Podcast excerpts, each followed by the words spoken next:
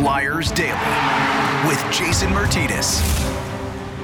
It is a Monday edition of Flyers Daily. It is an Ask Billy edition of Flyers Daily. Bill Meltzer, you read his work on NHL.com, HockeyBuzz.com, and of course, PhiladelphiaFlyers.com. We'll talk about the week that was, the week that will be, and get to the Ask Billy questions. Bill, how you doing? I am doing well, Jason. Hope you're feeling a little bit better. I'm on the mend, not 100%, but uh, strong enough to skate my wing, that's for sure. Forecheck, back check, paycheck, as they say.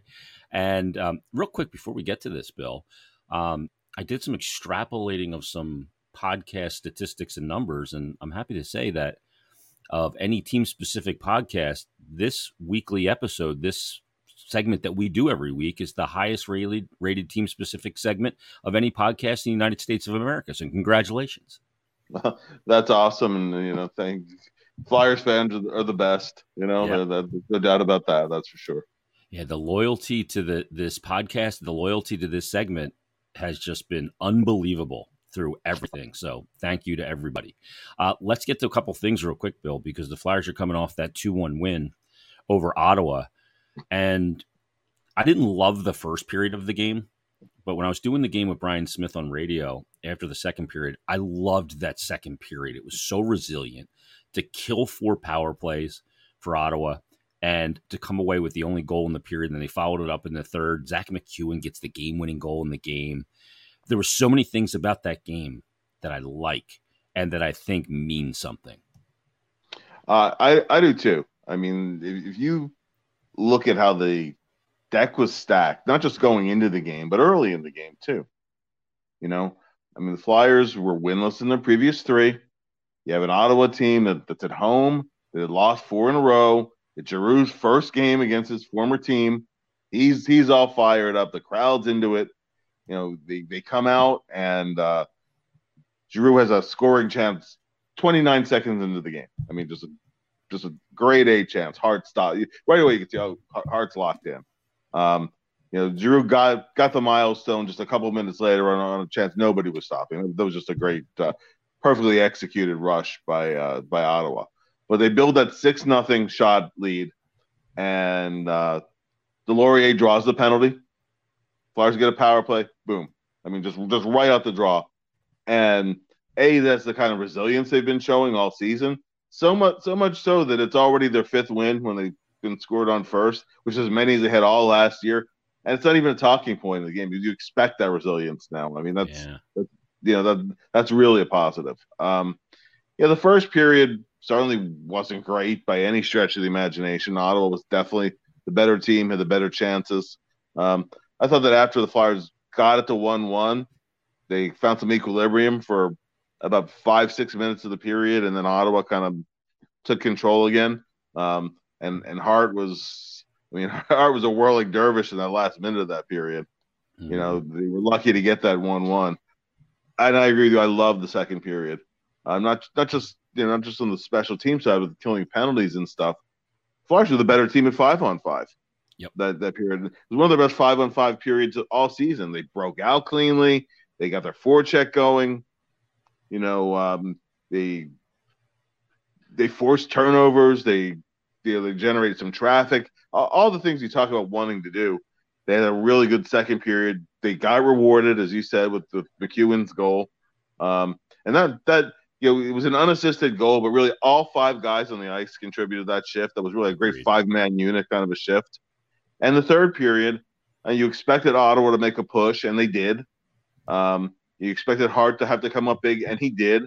But uh, man, all, all, you know all the shots they were blocking in front of him, and everybody everybody was doing their part in it. Um, so to come into a game like that and come out with a regulation win, you know, uh, you're only 11 games in, but that, that's a quality win at this stage of the season. And there's a lot to like from that game.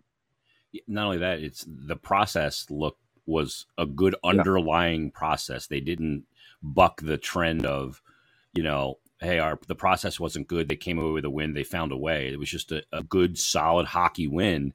And yeah. you know, one of the things in that element that you're talking about, Bill, was you know all five guys on the MacEwen goal, and you know Morgan Frost is playing on that line, and yeah. I love the game that he had because he was scratched the game before in his hometown. Dad was in the building, Andy Frost, yeah. and that that's a hard thing. but he went out and he had a workman like game. And he, he didn't get away from the skill elements of his game, but he also worked his bag off in the game. I, I think he's as big a contributor for that goal because he's there jumping in front of the goaltender, taking his eyes away when MacEwen has the shot. And I think all guys on the on that shift were responsible for it. And I just really liked the way he responded in the situation. He he did, and I mean, listen, Morgan only played I think ten minutes in the game, about ten oh six, something in that range. They were effective minutes, though. They're very very effective minutes, and that's the whole point. Is that you know you're playing down the lineup. You know, you know, no one. You know, you're scratching. Pre- he he could have sulked. He could have just went through the motions, and he didn't. He didn't. He found ways to contribute. I thought. I thought. Um, you know, his, his details are really really good in that game, including winning four out of five faceoffs. That that was that was pretty big. Uh, if you look at the underlying numbers for that game, that whole line, um, you know, yeah, you're not going to be able to do this very often, but the, they were zero scoring chances against that that that line on the ice, and you know, you look at the the shot at, shot attempt differentials, the Corsi stuff, they were they were almost eighty percent for that game. I mean, you know, you don't get that very often from any, from any fourth line in the league, so uh, that that that was really really nice to see. Um, you know, Tanner Laczynski, I thought had had his best game since opening night in, in totally his limited minutes. Um. Really, really good on the walls. He created a scoring chance for himself. Um, and actually, Frost almost scored one too on a wraparound. So mm-hmm. you know, they that, that line could maybe maybe even had a couple goals at the end of the night instead of just just the one. So that was uh, that that was really really nice to see. It, it was you know you, you look you look up and down the lineup, and I think the only the only downer was that I thought that uh, Zamula is still really struggling, and, and he he really got cut to the uh, really they were kind of going with, with four or five defensemen by the end of the night, and uh, I wouldn't be surprised if uh, they try to get Ristolainen back in, and if Igor sits next game. But other other than that, I mean, I thought I thought everywhere you looked in the lineup, there was just a whole lot of positives. With Ristolainen sitting, what did you see that as? To me, that I, I didn't look at it as some kind of punitive benching to the press box for Ristolainen. And I looked at that as more as, hey, the guy's trying to find his game. Takes big guys a little longer too, and he missed a whole lot of time in preseason and a lot of the beginning of the season, and they're trying to just bring him along slow. Yeah, I mean he's as you said, he he missed most of camp. I think he got the one preseason game. Yeah, um, it's the first six games of the season. And I mean, no two ways about it. it. has been a struggle for him. Those four games back have been a struggle. Um, you know, I, I, I don't think it was punitive either. I I, I don't think it hurt him to sit a game. It, it uh, you know, you get a couple practices in. As far Flyers have Flyers have you know we're not going to get to the week ahead yet, but this is a week. there's a lot of practice. There's game practice, game practice. So there's a chance for guys to, to get into rhythm, um, which he, which he's not in. So I, it, it it wasn't the end of the world with him sitting, and and it was, you know, it was frankly it was frankly based upon performance, but it was also just based upon okay, you want to get you want to get Braun back in the lineup. He sat the previous game. It, yep. it, it, was just something that made sense to do. Yeah, yeah, to yeah, exactly. I, his play has not been great, but sometimes to take a step back when you've missed so much time is the proper way to do it and to kind of get you there. And um, we'll see how he bounces back. I suspect we'll see him in the lineup tomorrow night, and uh, I do think that Zamula, you know, had some. He he got out of jail a few times with the puck, but I don't like the fact that he puts himself into jail sometimes when he doesn't need to. Sometimes that there's a little bit of a slow thinking that puts himself in that position to have to try and escape it. But um, let me read you these numbers, Bill. I read these on yesterday's episode. This is Carter Hart's game log from this year. His first game was on the 13th of uh, October opening night against the Devils. He ended that game 35 saves on 37 shots, 946 save percentage. And I'll just go down the save percentages 933 the next game, 947, 969, 941. Against Carolina, he had the 895 game that they lost in overtime. That's the outlier. 972 against the New York Rangers, that one nothing uh, overtime loss, 35 saves on 36 shots, then 33 saves on 34 shots, 971 save percentage.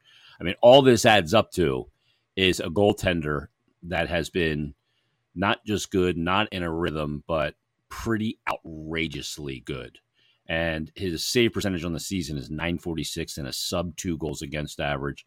And really, the stat that matters most is a record of 6 0 and 2 now in eight games. Just how incredibly good has he been to start this year? To me, he should never play a preseason game again.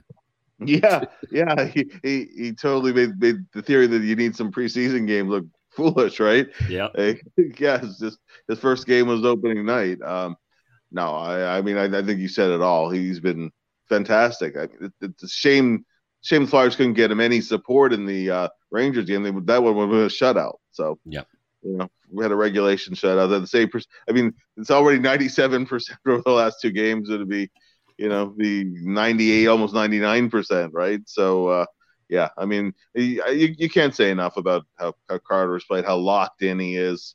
Um, you know, something. I mean, he's always been remarkably mature. You know, for for as a young man, but as a, as a young as a young goaltender too.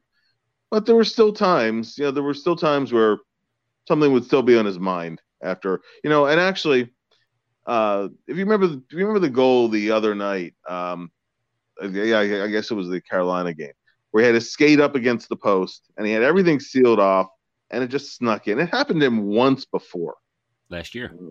Yeah, yeah, and uh, you know that's that's the kind of thing where, you know, yeah, he he put you know okay plays over, he moves on, and, and that's the mantra. But he really is doing that. I mean, not, nothing's nothing seems to be bothering him right now, yeah. and that's uh, you know that that that's where a goalie takes his game to the next level over it. You know, um, uh, Jacques Plante had a big part of why Bernie Brown went from a, a, very good goalie to a Hall of Fame goalie, and then Bernie later told Pelle Lindbergh this, the same, same advice that Jacques Plante gave him. He said, you, know, you give up a goal you don't like, you're you're pissed off, you you want to crawl under the ice sometimes. And he said that's really when you have to just center yourself, take a deep breath, and keep playing and you know that I mean that that's been a truism forever. But you can see you can see Carter doing that because there there have been a couple, or you know, not the last couple games, but before that there there've been one or two that he probably would like to have almost had back, a, almost per game. yeah, yeah, and but there was nothing else after that.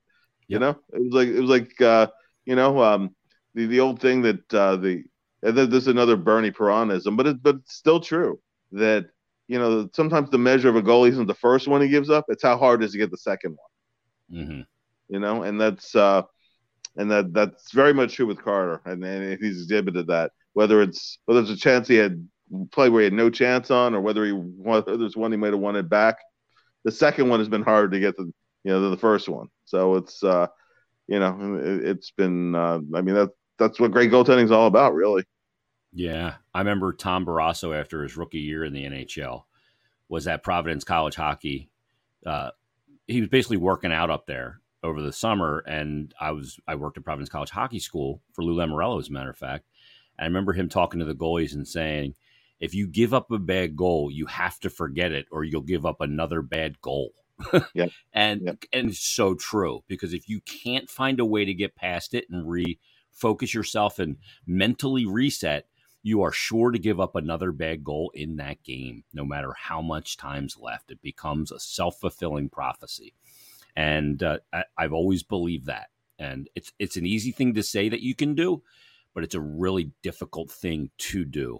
And Carter's done a lot of mental work since he was 14, 12, 13, 14 years old working with John Stevenson. And I think he's come into a, a, an area now where he knows how to it's like meditating. The the better you get at it, the better you meditate. And I think now he's at the position where he knows how to really not say he's resetting, but actually resetting. And I think we can see that in his play. He's been unbelievable. Um, but let's look at this week ahead because Saturday to Sunday, Saturday to next Sunday, so including yesterday's game, five games in eight days. See the Ottawa game that starts it off, then St. Louis Tuesday, Columbus on the road Thursday. Then the back to back games, Claude Giroux comes to Philadelphia Saturday at one o'clock. And then Sunday, you have the Dallas Stars come to town for a matinee game as well. Um, a big week ahead. But let's face it, what's on the schedule is not world beaters. This is not facing Florida, Carolina, and Tampa in a calendar week. they have an opportunity here that's in front of them with these games remaining this week to really have a good week of hockey and take what happened in Ottawa and move it forward a couple steps. Yeah, for sure. I mean, the you know the one day at a time cliche certainly applies, and you know, so does the fact that uh, every opponent is dangerous.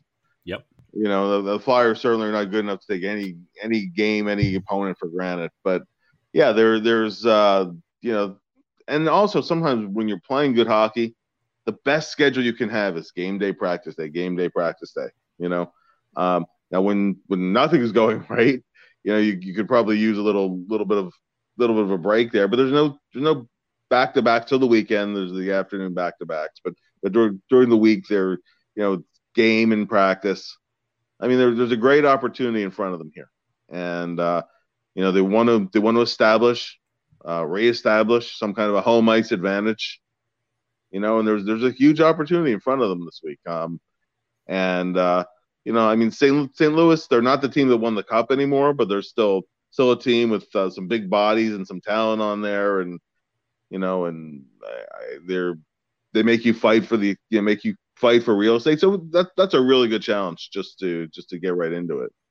Yeah, it really is. And you, when you're playing well as a player, you you go give us games, give us games. Yep. Sometimes when you're when you have a bad game, you want to play one right away to get the taste out of your mouth, but that's not the best recipe. The best recipe is to have as many games as you can when you're playing well, and to have as little as you can when you're not. Uh, let's get to the Ask Billy questions. Jared uh, tweets in JBPHI, frequent tweeter to Ask Billy and to the program. He's got a couple of questions here. So let's start with the first one that he has. He said, Is Tony DeAngelo the best Flyers PPQB since Ghost in his prime? He said, I'd say so. How much credit do you think he deserves for the turnaround of this power play? Um, I think he deserves, Bill, a ton of credit because I love like the power play goal against the Senators on the Kevin Hayes redirect. He gets they win the face off, they do everything right there. And I think DJ Smith was mad that the shot wasn't blocked because the the guy didn't come out to DeAngelo far enough to take away a shooting lane. But DeAngelo recognizing that the guy doesn't have a lot of urgency coming to him, he's kind of just straddling the line, backing off, backing off, and goes, you know what? If you're going to give me the lane, I got two guys there. I got one guy net front, which is Hayes, and I got TK off to the right. So I'm going to shoot slightly to the right side because if there's a rebound, he's there to pound it. I thought it was an incredibly cerebral play by Tony DeAngelo on the power play. Yeah, he, he read he read that perfectly for sure. Um, you know, and, and and also he was coming off. I thought the game in Toronto was the one game this season where I thought he struggled a little bit. Mm-hmm. Instant bounce back, which is yeah. which is always which is always you want to what you want to see. But but specific to the power play, having DeAngelo uh, up top on on the first unit, it's been huge. It's been huge, really, in, in two different ways. Um, one is his work out of the point, but two, the unit's been pretty good at entries. That that's where I think the second unit's been been uh, lacking a little bit. Um, he's he makes a really good pass to the forward, so he's catching guys in stride, and they're they're gaining the zone. Um, you know, it's uh, that I mean that you know if you if, beyond winning that first faceoff, it, it's all about getting in and getting set up. And there's also there's also always the danger to an to an opposing PK that he could pinch in from the point. Yeah. And uh, you always have to be aware of him. So having having him up on the top on the power play, it, it, it's absolutely been huge. Um, you know, I mean, you know, and Ghost is Ghost is a QB. Well, Ghost had the big shot, but that power play ran through Giroux. Giroux was the yep. Giroux was the quarterback from the half wall. This this is a whole different setup. Yeah, to- yeah, Giroux. Everything stemmed off the half wall with Giroux and became predictable. But uh, with DeAngelo, he is equal right side, equal left side. He doesn't care. That's not a political statement, by the way. but he he will work the puck to any side of the ice, and that is that that's refreshing to watch, and it keeps a, a defense a PK unit on their toes a little bit because the enemy of offense is predictability, and he provides a a really big dose of unpredictability as that PPQB. Let's get to uh, Mikey's question. He said it's uh, at I would dance with I would dance you. I guess he thinks he would dance any defenders. Oh, that's a lot of confidence there, Mikey. He says, Do you think there's a possibility Chuck Fletcher trades for a high end young player with term at the deadline if the price is right. And he uh, puts the name in uh, brackets of Clayton Keller. Um, at the deadline, I don't know.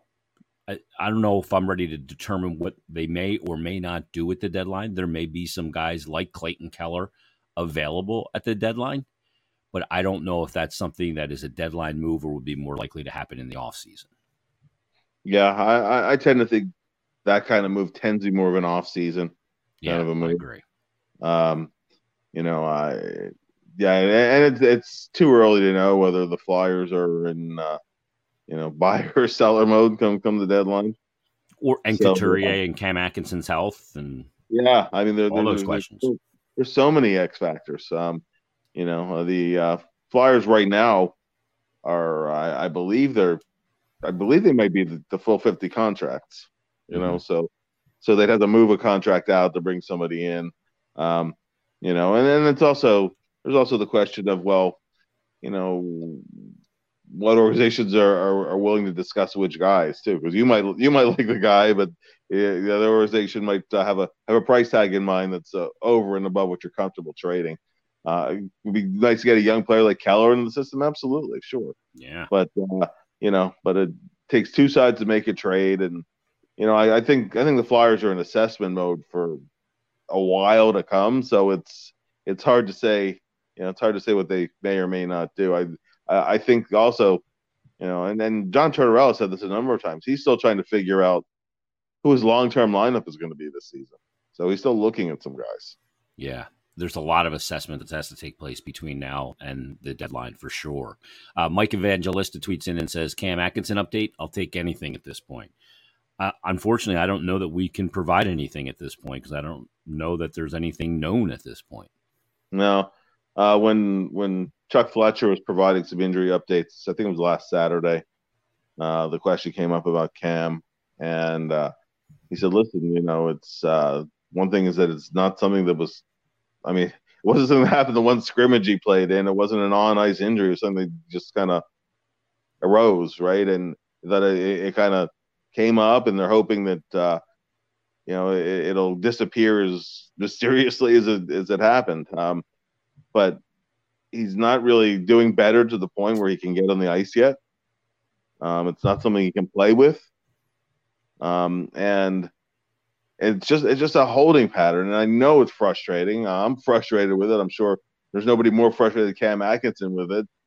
Um, you know, having and we've all been through what happened a year ago. You know, with, with Ryan Ellis still ongoing, and so it's it, it's extremely frustrating. Um, the, the one thing I, I found I found a little curious is that he isn't on IR, yeah. and I mean you can backdate it anyway. So so why not, right? Um, but uh, so whether whether he's going to end up on LTIR or a few weeks from now he'll be uh, skating and, and, working up towards it. I don't think anybody knows that yet. But uh, I think what is what is obvious is that uh, he's not imminently going to be in the lineup, and you know, and, and, he's missed. The team is winning, and they're they're, they're getting some goals on most nights, but uh, you can't you can't not miss Atkinson. A between his shooting ability, you know, his presence on the PK. I think that, uh, the, the, some of these young players who are struggling a little down on their confidence right now. If you have Atkinson in the lineup and, and playing like Cam Atkinson, it takes pressure off of those guys. Yeah. So I, you know, I, I think that I think he's missing a whole lot of ways, you know, uh, and just just a general energy and, and attitude. So you know, I, I think it'd be great to have some clarity, and it's frustrating there is none. But unfortunately, there, there's not there's not more than that to offer. That he's not coming back imminently Yeah, one of those guys, Bill, and we get to a question from Savalin Farst, and he says, and ask Billy, last season Noah Cates was scoring at about a 25 goal pace. Any thoughts on why his offensive game has slowed down thus far? And I think the absence of a player like Couturier, even though he he played Couturier wasn't playing at that time, but a player like Atkinson as well, is put him in in an area of different responsibility and therefore taking away some of his offensive punch. Yeah, yeah, I, I think that that's absolutely a big piece of it. Moving him to center. Yep. Uh, and now, now he's moved mostly back to wing, although he's still taking some draws. But moving him moving him to center and and giving him top six minutes. That they put a whole lot of responsibility on his back. And you know, it's funny. It's funny because Noah had that really nice goal and the game-winning goal in Tampa Bay. Yeah, um, that was created by his forechecking work, and you know, took it and, and his savvy too to take advantage of an opponent that had been on you know their their five-man unit was caught on the ice on a very long shift, so he got very aggressive in, in going for the puck, knowing that uh, they're they're just looking for a stoppage at this point. And that was a very savvy play. And since that time, and that was game three. So since that time, the Flyers have played eight games, and Cam has one shot on goal in the last eight games, and five for the season. I mean, you're not, you know, you're not going to score obviously if you're not if you're not even shooting. Um, his, I mean, a, a big piece of it is his, you know, uh, what you described, and then there's a carryover in the confidence. You know, if you would have a, mm-hmm. you have an Atkinson and a Couturier, it takes a lot of the offensive pressure off. I mean, personally, I would have liked to have seen the Flyers go back to trying Cates with Frost and, and Tippett, or the Tippett's up on the top line right now. So I'd like to see how that works out. But um, you know, but why not? They they they haven't even looked at it except for other than one shift that I recall in one game. That yeah. that's indicated that's one shift. I'd, I'd like to see them go back and look at it again because it showed so much promise in the final 12 games of last season. So that's something that as they continue to juggle lines, maybe they get back to at a certain point. But uh, I, I, think that I think he's one of the young guys who, in, in, in you know, again, he's very very mature, right? And and you forget that he's still just 23, and you know, and he's so good defensively, and and just his general approach to the game, his details, his stick and body position are they're so mature that you forget that you know that you go a little, little while without scoring and, and you're young and you start wondering, you know, what do I have to do? And he gets yeah, I think he gets get a little anxious to get rid of the puck when he has it in the stick right now. I think that that's the that's been a side piece of this too. Even if he just has what I what I'd really like to see, you know, final thing on Noah is that you know, in the St. Louis game right now, even if he doesn't score, just just get a couple shots on the net and and Generate. rebuild the process with the through his forechecking and just yeah. getting to the net. There'll be a rebound that's sitting there. One will go off a shin pad or something, and then you relax and you're fine. Yeah, yeah. I think uh, he's squeezing it a bit right now too, and I think we can see that as well. Sometimes when it comes to you a little easier at first, and then you come back the next season and it doesn't come that way, you have to knock down that wall, and he's going to have to knock it down. And there's only one way to do it, and that is to create opportunities and get pucks to the net, and maybe that could start to turn that and open that up, that offensive element of his game back up. Uh, Flyer Llama tweets him, Bill. He says uh, at Bill Meltzer at Jason Mert. He says, "Is it just me, or has TK taken over as the leader of this team?" He said he is showing the most skill, grit, and leadership of anyone. I know what Laughton brings, but TK is really something. Also, how about Big Mac stepping up? Thanks, guys. So let's talk about TK. Um, Bill, before the season started and the episode that preceded uh, the first game of the season, I thought I said it was imperative that TK not only have a bounce back year, but I thought that this opportunity to grab leadership on and off the ice, uh, the coaching of John Tortorella with a player like him, I think he's a pleaser as a player, um, a guy that can play with an incredible edge with that speed, with his talents, that he would be the Flyers essentially their Hart Trophy winner, their MVP, the Bob Clarke winner. So far, to I I gotten lucky here. He has, in my opinion, done that, and it's not just about the points; it's about the way he's carried himself. What have you seen out of TK so far here through a couple of weeks? Yeah, this has been the best version of TK, you know, over over stretch. Really, really since the 1920 season. Um, and in some ways, he's better than that season too because he's now he's killing penalties, for example, and yeah. all situations. Yeah, yeah, and you know he's he's always had the ability to be to get under opponent's skin, but now what he's doing is you're not he's not getting goaded, right? It, it's uh, you know. I, I so somebody made the analogy. I don't know if it's Jonesy or somebody said there's almost a little Brad Marchand in his game right now, where you know where he, he's got the other team wanting to kill him, but uh, when when they're going at him, you know, and then the, the Matthews situation was a little different only because you know, you already lost that game anyway. You know, um, so that was what it was, and and frankly, I thought it was Matthews that came out looking bad from that whole thing anyway. Totally agree. Uh, but you know, but I think that just his this is just his day in day out approach. Um, you know, he, he got benched in the third period of a game, and said the right things and certainly did the right things. Even more important than what he said afterwards was just how he how he handled it. Um, you know, I mean, when he reported in Canada, like, wow, he's jacked. He's he's in fantastic condition. Yeah, and best best shape I've ever seen Travis in, and and really, he's really just taken the bull by the horns. Um, you know, Kevin Hayes has racked up the assists um, in, in conjunction with Konecny, but he just scored a second of the season. But just just in terms of, you know, if you need a big play made, he's been the guy making it. So, you know, and uh, just just just all the different aspects of the game, using his speed, and you know, putting putting to action where he talked mm-hmm. about watching video and needing to get to the inside. Well, that's what he's doing. He's getting to the inside. He's getting over the middle. He's getting getting in that area also the dots down area where goals get scored. And when he's on the perimeter, he's not nearly as dangerous. So he's been he's been putting everything what he said he needed to do actually actually into practice. And uh, yeah, I mean other, other other than Carter Hart, he's been the Flyers' best player. Yeah, I agree. Um, Dave Bergen tweets in uh, regarding Carter Hart. He says, Jason and Bill, wondering if you guys are coming to the same conclusion I am. Carter Hart is a goalie that needs a heavy workload. Now, I don't know if Dave means as in games played workload, because I don't know that I'm ready to go there, that he needs to be playing 65 games. I don't believe that at this point. But I think he is a goalie that enjoys seeing a lot of shots. And I mean, we look at his record when he sees over 40 shots a game, it's he's only got two losses. Um, he is a goalie that, with a lot of touches, really gets locked in to a game. And yep. I, I think that he is a high volume workload goaltender in that regard. Yeah, which is, you know, that's a characteristic of a lot of top goalies. Yep. Um, I remember a couple of years ago, I saw stats on, on Henrik Lundqvist with in that 20 to 25 range. He wasn't that effective. And then, you know, but the more shots he saw, the the more he stopped. You know, the the higher his save percentage got, the more like, and obviously you know, listen, you want to protect your goalie, you want to you want to attack more than you want to defend, and you want to overtax your goalie.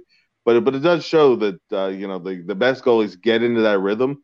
They don't mind seeing a lot of rubber, and and uh, you know, and and Carter's always kind of as you, as you point out, always kind of been that way. Um, so you know, I think that's part of part of the reason why the Flyers play the way they play. Um, they're not afraid to give him some shots. Um, they, you want to give him you you want to take away those backdoor goals that uh, that a goalie has no chance on, and you want to take away the ones obviously where you can't see the puck, where where he's heavily screened or the deflections. You know, no goal, no goalie's going to succeed over the long haul. Of All he's all he's seeing is, you know, football pucks pucks he doesn't see, he pucks he can't track, or or those backdoor plays where now all of a sudden you're you have to cheat to get over the other post because you're so worried about the backdoor play. Then something sneaks in the short side. So the team in front of him has done a good job besides blocking shots, taking away some of those, and he's been doing all the rest. I mean, including some really high danger chances that he's making with ease. Yeah, I I agree, and I think it's harder for a goalie on minimal shots. Like Marty Brodeur is really good at it, of being able to make a spectacular save when he had only seen twelve shots through two periods. That's hard to do. Um, having those touches of the puck really get you a rhythm into a hockey game as a goaltender. Tim Tobin tweets in, he says, It might sound crazy to ask, but if they can at least remain in the area of the standings that they're currently in, right now, they're in the fourth spot in the Metro, points percentage wise, they're the second team in the Metro. He said, Does it make it easier to make a quote hockey trade with another team because they know this way of hockey is not sustainable for getting points? Well, I mean, if we get to the trade deadline and they're in this basic position in the standings, it obviously has been pretty sustainable, but I don't know that it makes it easier to make a hockey trade with another team. Uh, I think that trade is always difficult in season. And uh, like we kind of referred to before, Yeah. And those hockey trades, I think they're always more likely to happen in the off season around the draft. Yeah, um, that's for sure. You know, and one thing that I will say, I mean, they they're not they obviously they can't bank any cap space because they're over the cap and they're in long term injured reserve. But you know, the only the only silver lining to Sean Couturier situation, truly the only one, is that's a that's a lot that's a big chunk of uh, you know of LTR space if if you need it, and you know beyond that, he let's take a worst case scenario with Atkinson where he's unable to come back for a significant period of time or, or whatever. Hopefully this isn't season threatening or whatever. But but let's let's just play through the scenario it is. Now all of a sudden you're sitting on about almost twenty million dollars of uh, you know between between the three players that you have on LTI. You know, all, all of a sudden you could go just get over nine, just over nineteen. You're exactly right. Right. So at that point, you're not trading from any position. You could go, you could go get whoever you want, whoever you can make a deal for. So, yeah. uh, you know, the the whole thing about trading is obviously what you have to offer in return and, and players availability, but also are you trading from a position of strength or weakness? Um, part part of why you end up with pennies on the dollar sometimes with good rentals is because the team knows you're not resigning the guy, you're not making the playoffs, and uh, you know, and especially especially when you have a situation where no trade or something might be involved, then all of a sudden you have to just take what you can get. So so from that sense, from that sense, it becomes easier just because you have a little more leverage to, to make a move. Um, but uh, that that's a long way between here and there, and I don't think any, I don't think anything is imminent in terms of those kind of trades that uh, you know tend to ha- tend to happen in the off season. I had the doomsday scenario, Bill, where I was going on cap friendly, and I'm going if Couturier never plays again, if Cam Atkinson never plays again, Ryan Ellis never plays again, and they shed the James Van Riemsdyk contract after this season. They have 26 plus million dollars in cap space. Yeah. I had to snap myself out of it and, you know, hit myself with some smelling salts and slap myself around a little bit. But, um, but I was like, wow, that's a lot of cap space. and some interesting guys coming up that you can get in the market for. You can offer a max contract for. Yeah. Um, last one comes from uh, Carl Burke. He says, in your guys' opinion, what point of the season and what type of record will they need to get all of the naysayers to at least see that this team is better than they were expecting. I mean, I think you have to get pretty significantly into the season um, on post January 1, yeah. you know, maybe even close to February if they're in the spot they are in the standings right now. But, you know, I I didn't have high expectations coming in, Bill. And you couple that with those key injuries, which we just talked about. But the notion that this team had nothing was one that I never bought into because even though Provorov had a down year, a couple of years, he's still a good defenseman. Even though Travis Konecny wasn't scoring at the same clip of those three successive 24 goal seasons, I still believe that he's a highly talented player. Travis Sanheim. I think there's other guys on this roster. Um, this notion that they were devoid of talent completely and that they were a bottom two or three teams in the NHL to compare along with the Chicago Blackhawks and uh, the Arizona Coyotes to me was never a belief that I held. No, uh, you and I discussed that at, a, at length several times. You know, in the off season, heading into the season, that uh, going in with no particular expectations. I still don't have expectations. Uh, you know, uh, because, but you're never you know, as far away as you think you are. No, no, no, you're not. There's, there's exactly. There's so much parity in the league, you know, and you're really, you're really just, uh, you know, a, a little bit of uh, buying in, buying in, and playing a cohesive way. All of a sudden, that keeps you in games. The goal, the goaltending, of course, being the big equalizer. Listen, Carter Hart's not going to you know, stop pucks at 90, 98% or whatever it was, you know, over the last two games, every game all season. And, and Carter may, may even have some games this season where just a little tough puck luck and there's four by him 30 minutes into the game. He'll and, get pulled a game this year. I yeah. guarantee it'll happen. It's going to happen. Yeah, it, it, it, exactly. It's going to happen. So, you know, are, are you going to keep getting goals from MacEwen and, and from, you know, Laurier and, and those the surprise sources. Well, you hope so. You hope that different surprise sources step up, and you know, and and I don't think you're going to go all season with no goals from Provorov or, or Sanheim on the flip side of that. You know, the, you, you get some other contributions from you know, the blue line and, and other parts of the lineup. How far do you have to go in for people to believe it? I mean, I I think there's there's a lot of people are saying, well, if you're just competing, you're in the bubble. Uh, I'd rather they not be. So I, I, I think you know I I think it's a lose lose situation, right? Um, mm-hmm. in, in, in that regard, I don't think you're gonna I don't think you're gonna please all the people. Um, for me, it's always to me it's always better to be in playoff contention. Um, you know, upsets happen in this sport. Upsets happen in every sport, but ho- hockey in particular. Um, just go back to those couple of years ago before Tampa Bay won their back-to-back cups and they they run away with the President's Trophy. They go into the playoffs. They they play uh, Columbus, actually coached by Tortorella at the time, and they get swept. Yep, because you know, and forced yeah. them to play faster.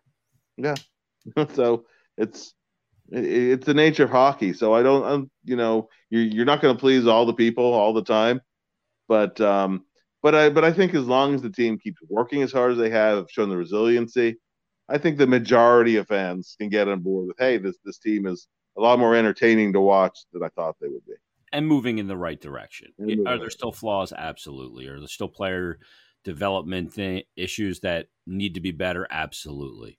Uh, health obviously plays a part of this as well. But, um, yeah, and do they need more high end talent? Yeah, damn right they do. Absolutely. But that to, to think that the team is completely devoid of all talent. And to your point about parity in the NHL, I mean, the Toronto Maple Leafs so far this year, prior to the Flyers game, lost to three of the worst teams in the league. They lost to Arizona, they lost to Anaheim, and they lost to San Jose.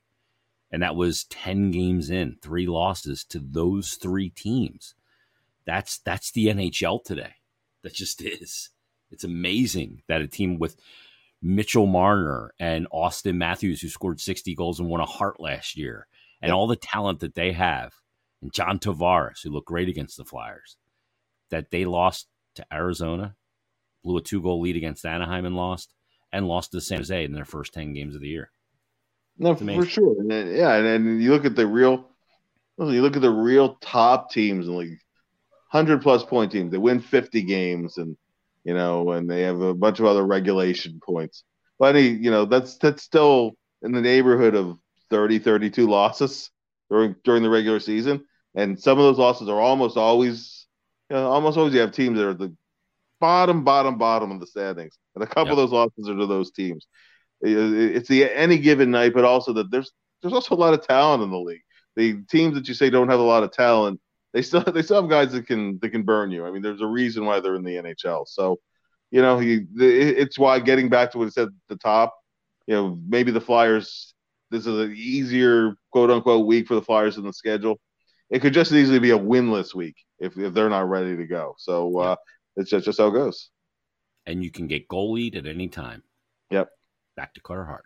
Uh, anyway, um, great stuff, Bill. Great questions from everybody. Everybody who tweeted in uh, and with the hashtag Ask Billy. Great stuff there as well. We got as many as we could. Uh, Flyers will be back in action tomorrow. It'll be the first reverse retro night against of the season. We'll get to see the Cooperalls and warm ups, which will be fun and uh, it'll be the St. Louis Blues in town along with Craig Berube. Blues have been really scra- scrapping here early on in the season, so uh, we'll see how the Flyers can start off the week. But everybody, thanks for listening. We'll talk to you tomorrow as we preview Flyers Blues and uh, read Bill stuff on NHL.com, PhiladelphiaFlyers.com, and HockeyBuzz.com, and we'll talk to you tomorrow on a brand new Flyers Day.